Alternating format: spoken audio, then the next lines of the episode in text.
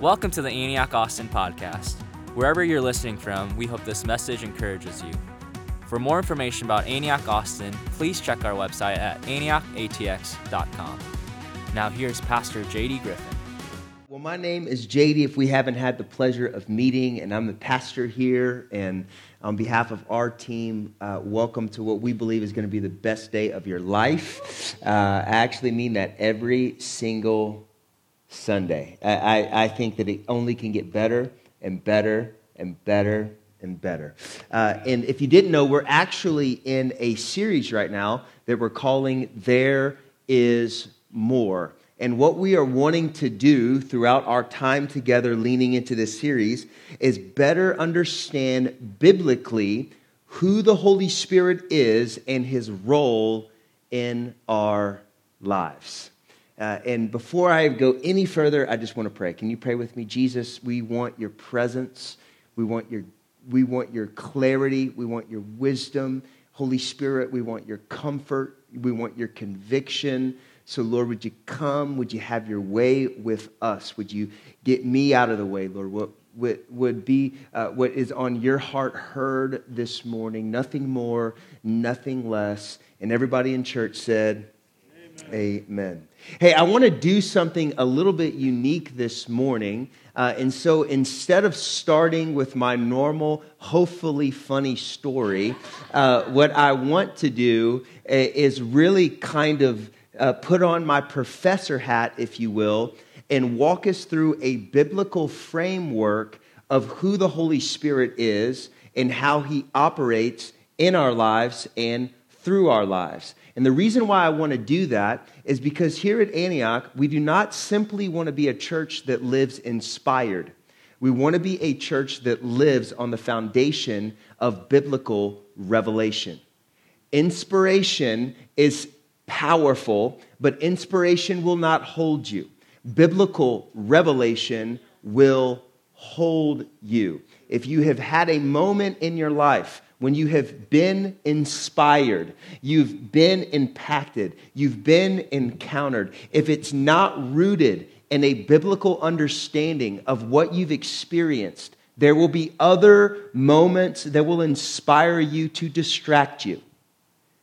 We do not build powerful lives that lead to transformation in us and through us solely by being inspired by who God is, inspired by what God does. We need to biblically understand who He is and biblically understand what He does because it is the truth of the Word of God that will hold us. It's the truth of the Word of God that will bring transformation to us.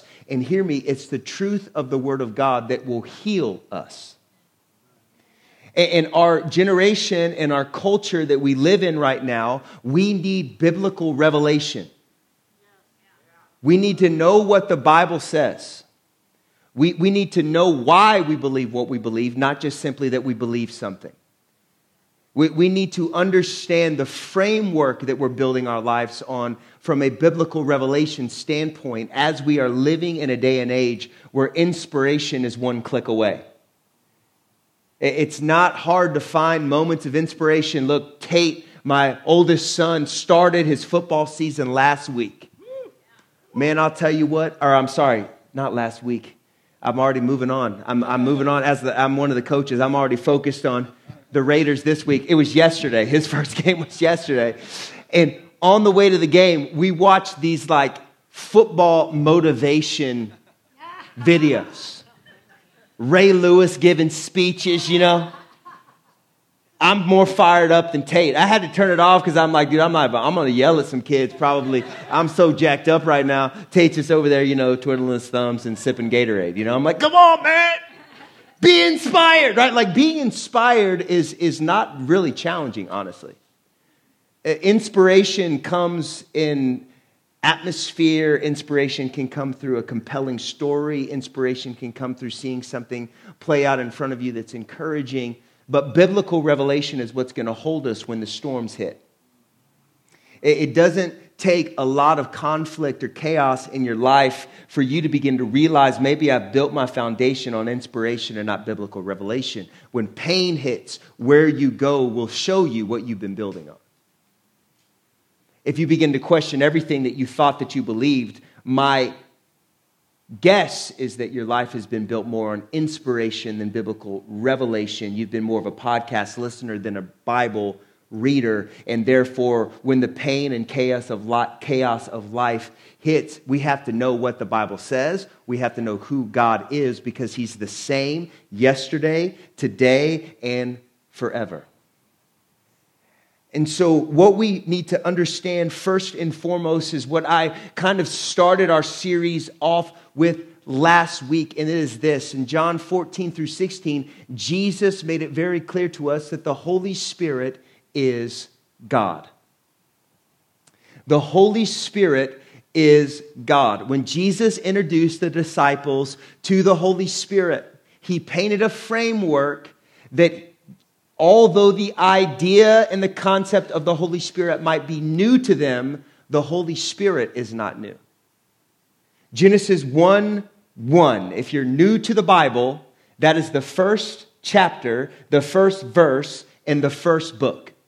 Okay? It doesn't get any more beginning than Genesis 1 1. Okay? It even starts in the beginning. All right? This was the start. Genesis 1 1. This is what it says In the beginning, God created the heavens and the earth. And now the earth was formless and empty, and darkness was over the surface of the deep. And the what? The Spirit of God was hovering over the water. In the beginning, the Spirit of God was there. The Holy Spirit was there. This is echoed again in Genesis 1:26 when it says that then God said, "Let us." Okay? There, there is nobody else created right now. In Genesis 1:26, God says, "Let us," not let me, let us make man in our image in our likeness. Who is the Father speaking to? He is speaking to the totality of his existence the Father, the Son, and the Holy Spirit, the Godhead. Jesus and the Father are one. The Holy Spirit, Jesus, and the Father are one. They are beautiful, collective. They represent who God is in totality. To miss part of them is to not see all of him from the beginning. Genesis 1 26, God is putting into the framework of our understanding that there is three that is one. There is the Father, there is the Son, and there is the Holy Spirit. And let us, let that Godhead make man in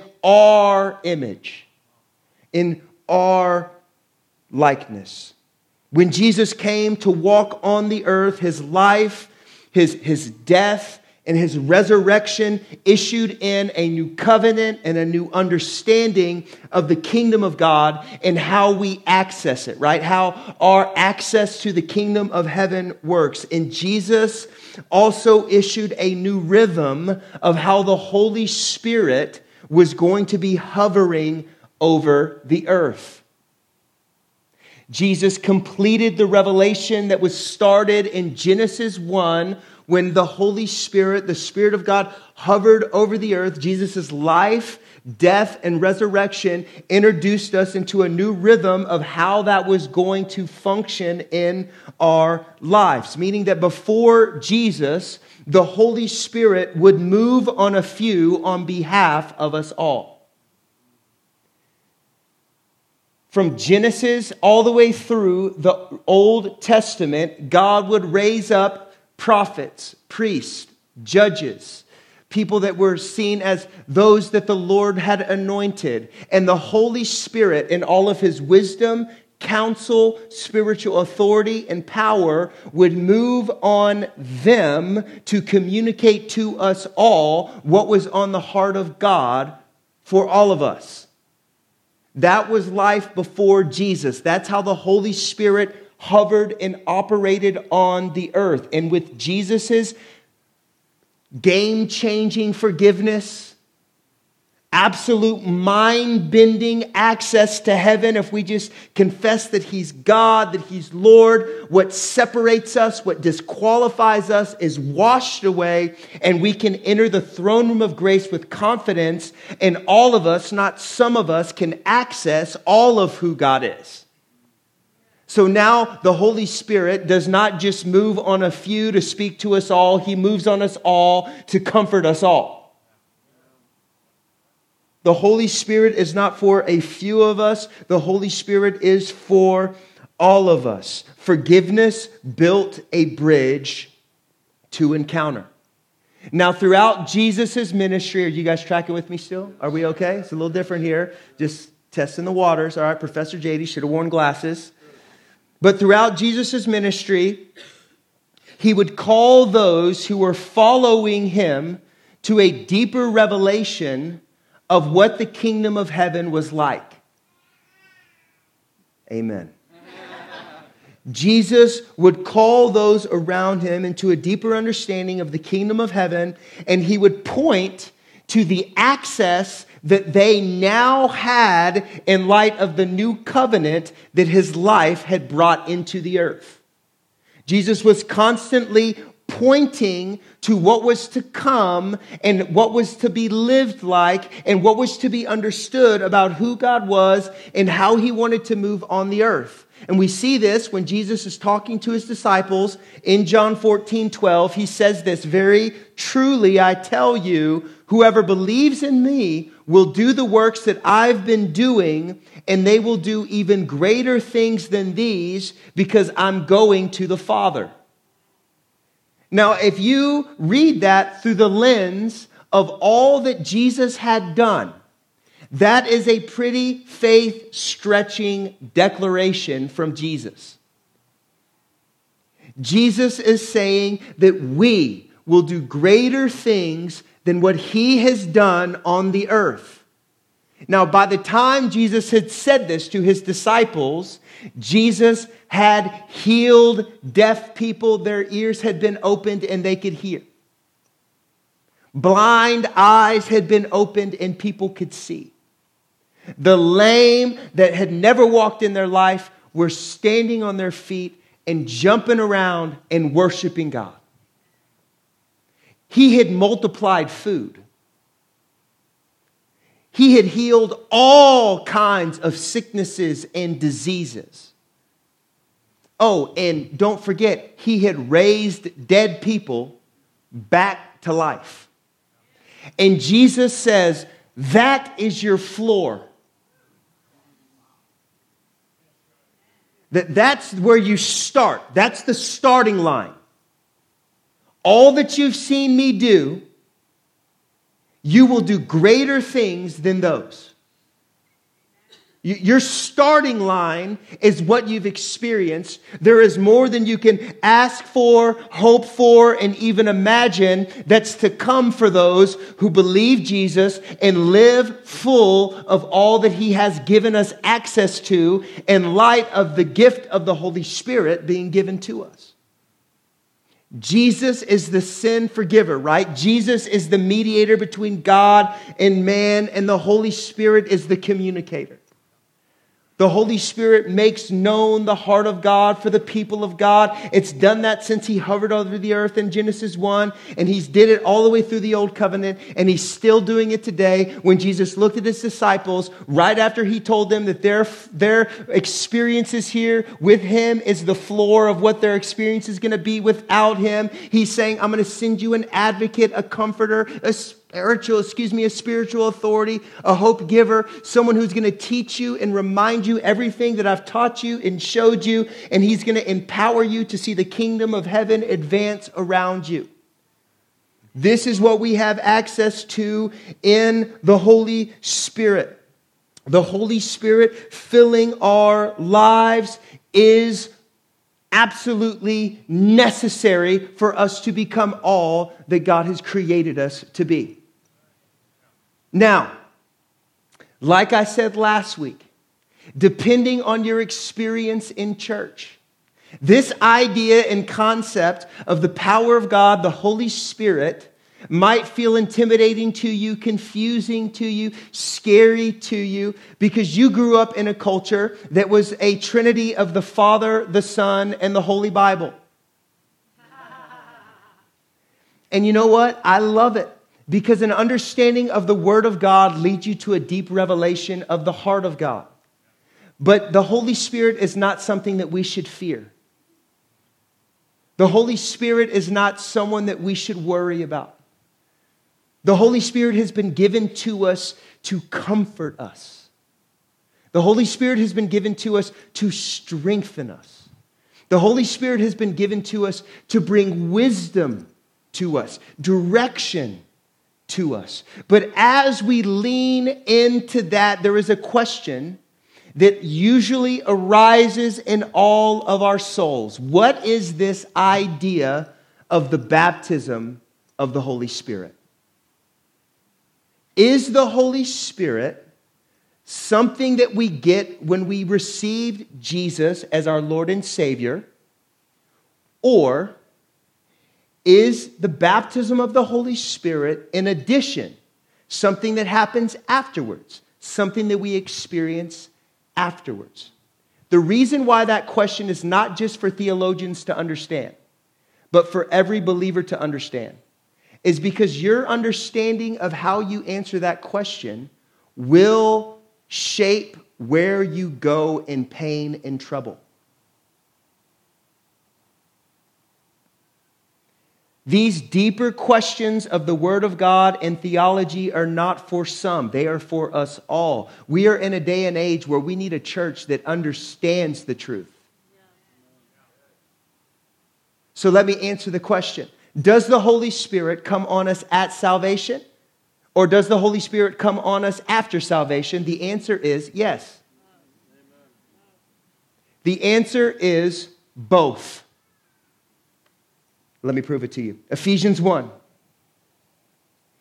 In him we were also chosen and have been predestined according to the plan of him who works out everything in conformity with the purposes of his will, that in alone of itself should shout an amen in this church.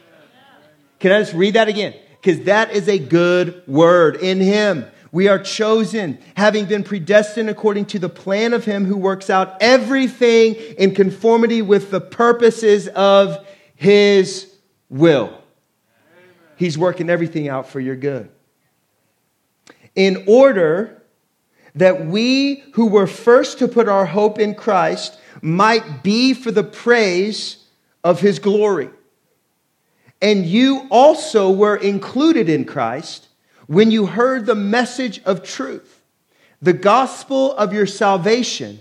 And when you believed, you were marked in him with a seal. When you believe, you were marked in him with a seal the promised Holy Spirit, who is a deposit guaranteeing our inheritance until the redemption of those who are God's possession to the praise of his glory. So when we receive, when we believe that Jesus is our King and we receive the forgiveness that we have access to in salvation, at that moment, the Holy Spirit is sealing and guaranteeing and coming in us our salvation. So at that moment, we are sealed with a deposit, a guarantee of our inheritance by the promise of the Holy Spirit. But sealing and infilling are not mutually exclusive. Meaning that one does not replace the other. They build on top of one another. We see this after Jesus rose from the dead. In Genesis 20, he reveals himself to his disciples, and this is what happens. It says this in verse 19. On the evening of that first day of the week, when the disciples were together, when the doors were locked for fear of the Jewish leaders, Jesus came and stood among them and said, Peace be with you. And after this, he showed them his hands and his side, and the disciples were overjoyed when they saw the Lord. And again, Jesus said, Peace be with you. As the Father has sent me, I'm sending you. Now look at verse 22. And with that, he breathed on them and said, Receive the Holy Spirit. John 20, Jesus breathes on the disciples and they receive the Holy Spirit. But then in Acts 1, which comes after John 20, Jesus looks at his disciples and he says this right before he leaves earth and goes and ascends to heaven You will receive power when the Holy Spirit comes on you, and you will be my witnesses in Jerusalem and in all of Judea and Samaria and to the ends of the earth.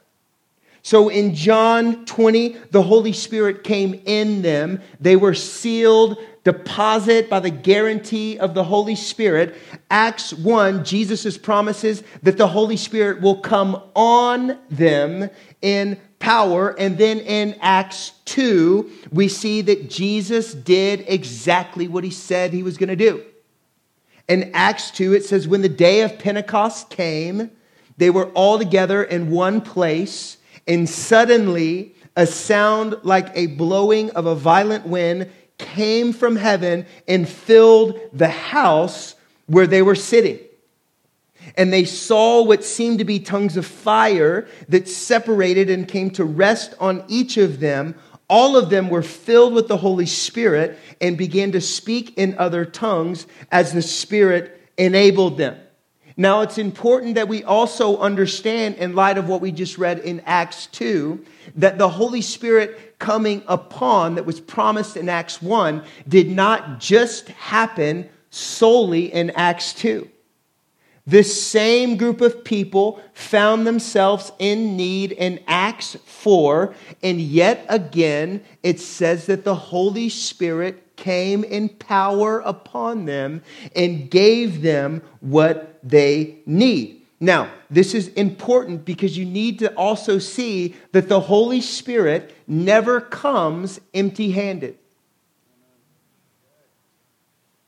The Holy Spirit, all throughout the Bible, shows up in people's lives with gifts.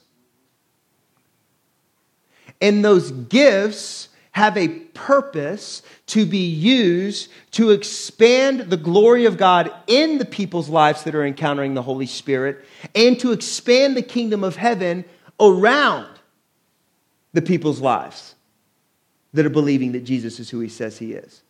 The Holy Spirit never shows up without a gift. It might be peace, it might be hope, it might be miracles. It might be direction. It might be wisdom. It might be comfort. But the Holy Spirit, as our advocate, our comforter, our spiritual authority giver, never intervenes in us or around us just because he's always bringing with him what we need to understand who God is with us in the circumstances that we are in. So the Spirit of God, the Holy Spirit of God, came in power upon the early church in Acts 2, again in Acts 4, and all throughout the book of Acts. But it's equally important for us to not just grab that the Holy Spirit comes on us in power, but to know why. Why? Why does the Holy Spirit do this? Why does God give us power?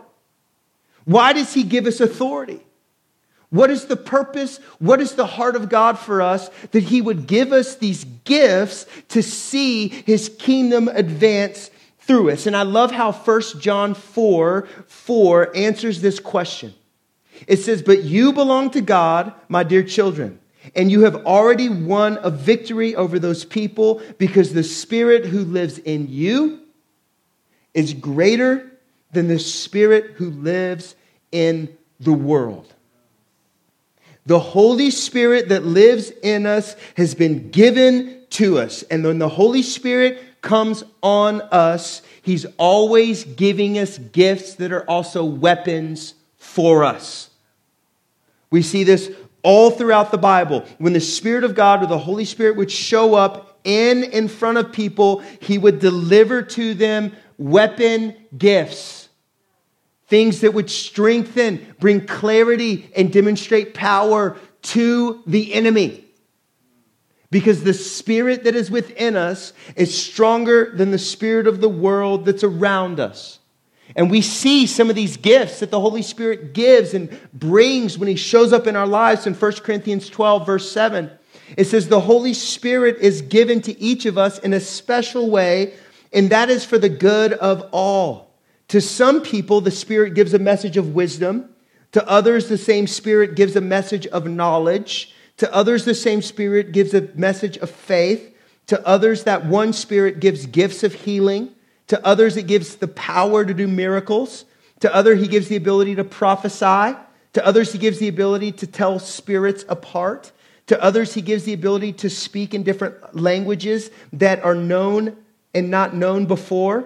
And still others, he gives the ability to explain what was said in those languages. And all the gifts are produced by one and the same Spirit, and he gives gift, gifts to each person just as he decides. And these gifts, the gifts that the Spirit gives us, they're for our good and they're for his purposes. In 2 Corinthians 10:3, it says, "Though we live in the world, we don't wage war as the world does."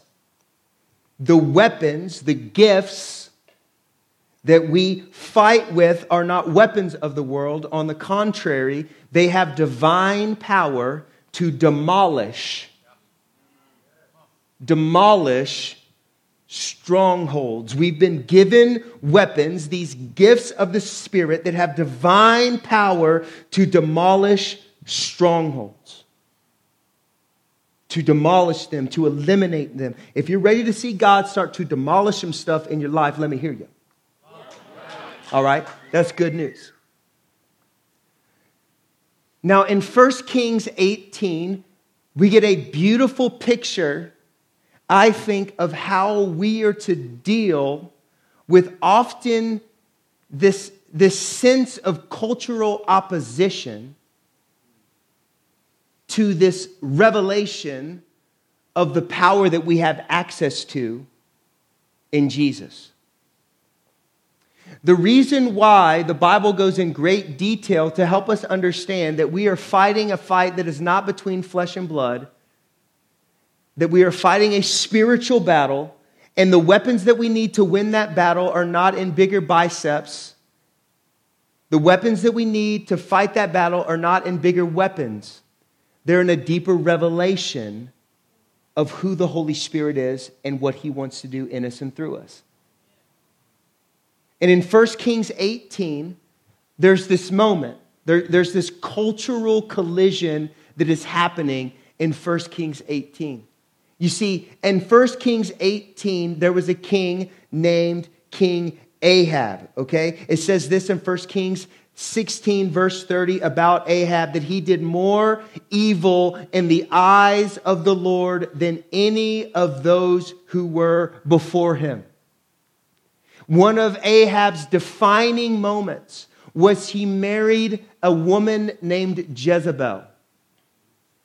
Jezebel was not someone that he should have married.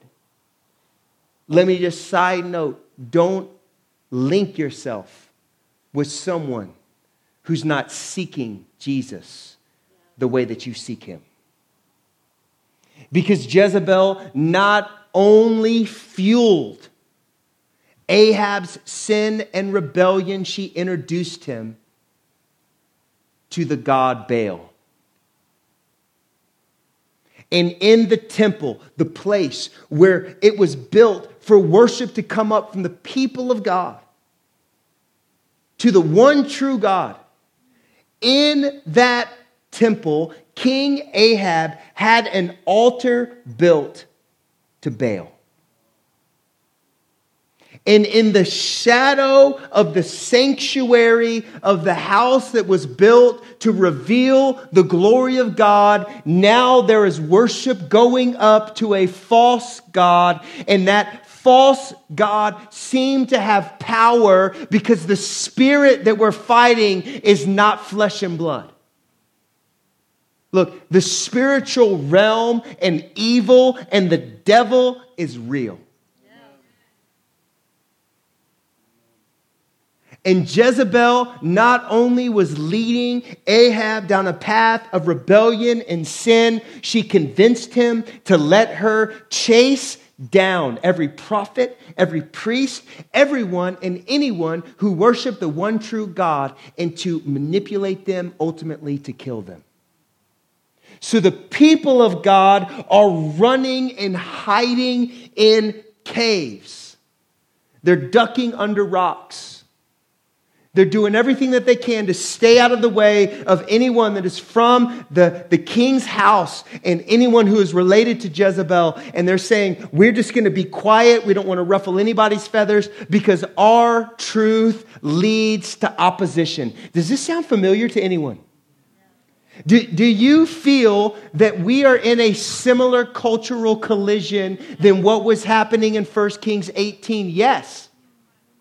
Yes, unlike any other time in culture, it seems to be if you stand up for the one true God, it's not just that people will disagree with you, it is that people will rise up in opposition to destroy you. Because the enemy's only weapon against Holy Spirit filled, empowered believers is fear. The only thing that he can do in opposition to us is to convince us that the fear that we feel is more real than the power that we have access to. And as the prophets were hiding and scared for their lives in 1 Kings, what we find is that God raises up Elijah. And Elijah was a prophet. He was one who was, he served the Lord. He, was, he was fearless, but he was also fearful. And God spoke to this very normal man. And he said, Elijah, I'm going to come on you in power. And it is time for the people to turn from worshiping Baal and start to worship me. And so I want you to go to King Ahab and tell him, gather all of your prophets of Baal, gather the prophets of Asherah, another idol that they built in the temple. And there was like 850 prophets. And he's like, look, build an altar to your God. Here's some bulls. You choose which bull you want to sacrifice. You pick. You get to pick first. You pick what bull is going to honor your God and bring pleasure to you through his eyes. And so he, he pulls all of these people together, calls all of the Israelites to Mount Carmel for this great culture collision of light versus darkness. And you have 450 prophets of Baal, 400 prophets of Asherah, and you have Elijah. And he says, Prepare your bull, however you want to do them. Cut him up, dice him up, put him on your altar. You go first. Ask Baal to come and consume this altar with fire. First one to get fire from heaven down to this altar wins. Bet? So they say, Absolutely, it's on. Baal is stronger than your God. Look, we've been able to establish ourselves in your temple. Your God is a fictional story. Our God has power. And so they begin to call out to Baal. They begin to shout. It says from morning until lunchtime, unceasing beckoning for Baal to come and consume their sacrifice. Here's what I love about Elijah he was a trash talker. I like to talk a little trash in my life. And he starts saying, Hey, maybe he's asleep. Yo, read it. 1 Kings 18. Maybe he's asleep. Won't you shout a little louder? Get a couple more people to shout down. Maybe he just can't hear you. And while he's antagonizing them, he says, Look, let's build an altar over here. I'm going to just get 12 rocks that are going to represent the 12 tribes because God is going to restore everything that the enemy is trying to destroy. And then we're going to take wood and we're going to take this sacrifice that represents the sacrifices to come, which is going to be Jesus, and we're going to cut it and we're going to let the blood pour down. And then we're going to take four jars of water that represent the cleansing of the sins of the people and the refreshment that comes with the power of the Holy Spirit. And we're going to pour those four jars all over this altar. And we're going to dig a big trench so that no water is wasted wasted, but all that water just pools into this trench around the altar. And I'm just going to say, God, come. Come. And it says immediately, fire from heaven came down and consumed the altar. And it was so intense and it was so vibrant and it was so crazy that even the water that was in the trench was licked up. It was dried out. The ground was burned, the water was gone, the sacrifice was consumed. And this is what the people began to shout when they saw the power of God crush the schemes of the enemy. The people said, The Lord, He is God. The Lord, He is God. You see, when God shows up in power, it demonstrates to all of us that what we are seeing is evidence of the God that we believe in. Do we need the power of God? Yes. Do we need to be infilled and activated by the Holy Spirit every single day? Yes. Why? Because we're in a culture that's just like First Kings. We're in a culture where the enemy is rearing his head and trying to build altars in places that were worship. And it's time for the people that understand biblically who God is, the access that we have through the Holy Spirit to stand up and say, You go ahead, go ahead and shout down your God because my God is stronger than your God. The spirit that is in me is greater than the spirit that is in you. So these gifts that the Holy Spirit gives us, they're not just to refresh us, they're not just to be cool. It's to strengthen us because they're weapons. These gifts are weapons. Praying in the Spirit is a weapon. Prophesying is a weapon. Praying for the sick is a weapon. It's a weapon against the enemy, the spirit of darkness, and it's an opportunity for the living God to invade our land with power and revelation, and that everyone who sees it happens will say, just like the Israelites said in 1 Kings 18, the Lord, He is God. Yes. You know, a few years ago, I'll close with this story. A few years ago, I was in Sri Lanka right after the tsunami. Some of you guys know that I got to be a part of that. And we were doing some just very simple relief work. We, we went, just a few of us, jumped on an airplane about 48 hours after the tsunami happened. And we just said, we just want to help. We just want to be there. We think that the church should be right on the front lines uh, of the most devastating things that are happening in the earth. And, and although we can't do it for everything, we are going to do it for some things. You know what I'm saying? And, and, so we were like, hey, let's just do it. Let's just go. And so we landed and we, we found ourselves, honestly, miraculously, through the leadership of the Holy Spirit, it's a different story, in this little village on the north of the island. And we were led to a makeshift kind of refugee gathering point that was being run by this mosque.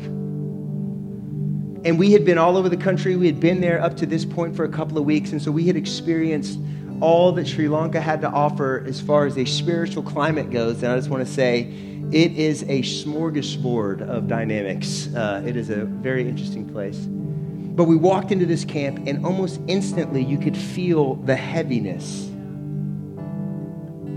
It was like they had this makeshift kind of wall, and we walked through that little wall, and it was like there was a cloak of darkness and oppression and fear that was just draping over this camp. And so they started bringing us just, you know, simple, you know, we could do simple medical things, bandage people up, give people some pain medicine, very low, you know, just we had a few doctors with us and we're just trying to do anything that we could. We were playing with kids, we were doing some trauma counseling. Our team was just doing, we were just wanting to help. And eventually, you know, a line begins to form and you start to kind of treat people. And this old man gets kind of brought to us and, and he just kind of plops down on the ground in front of us.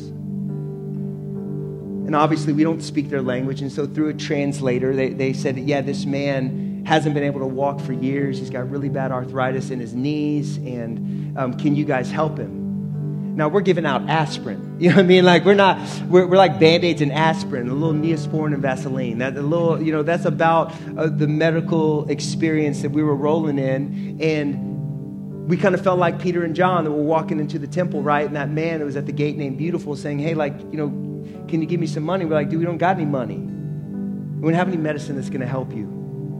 But what we do have, we will give you. so we said, can we pray for you? So me and a couple of my buddies, we get around this guy and we put our hands on his knees and we just start saying, similar to what Elijah was saying, just like, oh God, come. You know, like whenever you're doing this, you're just like, I really, like, please, Lord, please. Like all the magic words you've heard, you know, like, now, you know, like, just like, and so we're praying and we're just like, okay, Lord, like, would you show this man and this village who you are? Show this man and this village who you are. And so we start praying for him. And as we're praying for him, this is such a spectacle, right?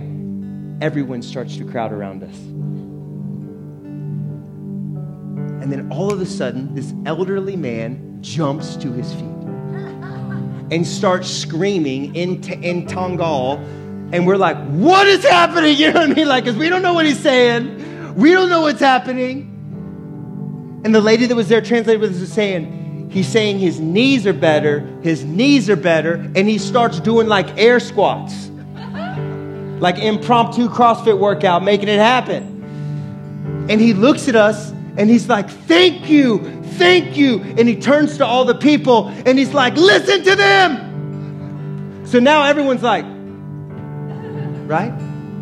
So why does the power of God show up? to reveal to the people that He is God. And so we share the gospel, and people start getting saved. And all of a sudden, the darkness that's over this place begins to lift. And God begins to get glory in a place through people's lives because His power showed up, not because that we have anything special, it's because that He's special.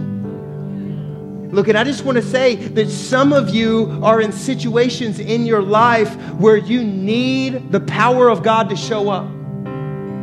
Maybe it's circumstantial. Maybe you need some provision. Maybe there's a relationship that's just so broken. Maybe you're in a job situation that feels like it's a dead end. Maybe you have real opposition coming against you because you did. You waved the banner of Jesus and now people are coming against you. And I just want to say that you can come and receive the Holy Spirit right now. For the first time and for the millionth time, God wants to move on you in power. So, look, this is what we're going to do. Everyone, stand to your feet, kill the lights. Here's what we're going to do. If you want the Holy Spirit more in your life, I want you to come to the front. Don't wait for somebody to come pray for you. If you're like, I need more, come get more. If you need more, just come get more. We got time for you. Make your way down here. If you want more of the Holy Spirit in your life, come up here. For the first time, awesome. For the hundredth time, awesome. The millionth time, awesome. Here's what's great when God shows up in a place, you don't need anyone to pray for you. Don't you love that in Acts 2, it says the Holy Spirit came like wind and it filled the house that they met in? First, he consumed the atmosphere, then, he impacted the people. That'll preach. I'm telling you. I'm going to go into version two. Order pizza. We're going to go cancel the second service. Let's go into it. I just want you to open up your hands. Holy Spirit, we're asking that you would come. Lord, right now we ask for a fresh filling of your power right now, fresh access to all that you have in heaven, fresh access to all the wisdom, all the spiritual authority, all the miracles, Lord, everything that you have for us, Lord, give it to us right now. Lord, I'm asking for the gift of prophecy to be released in people, the gift of tongues to be released in people, the gift of healing to be released in people. I'm asking, God, that the gift of hope would be released in people. Those who are hopeless now will become advocates for hope. You step into situations, and your very existence and the Holy Spirit in you changes the atmosphere. Lord, right now we ask that you would begin to pour out your Spirit. Lord, as we worship you, flood our hearts, flood this place, fill us with what we need, consume us, Lord, in Jesus' name. Just like you consume that altar, Holy Spirit, come consume our lives, Lord. Come and consume our lives in Jesus' name.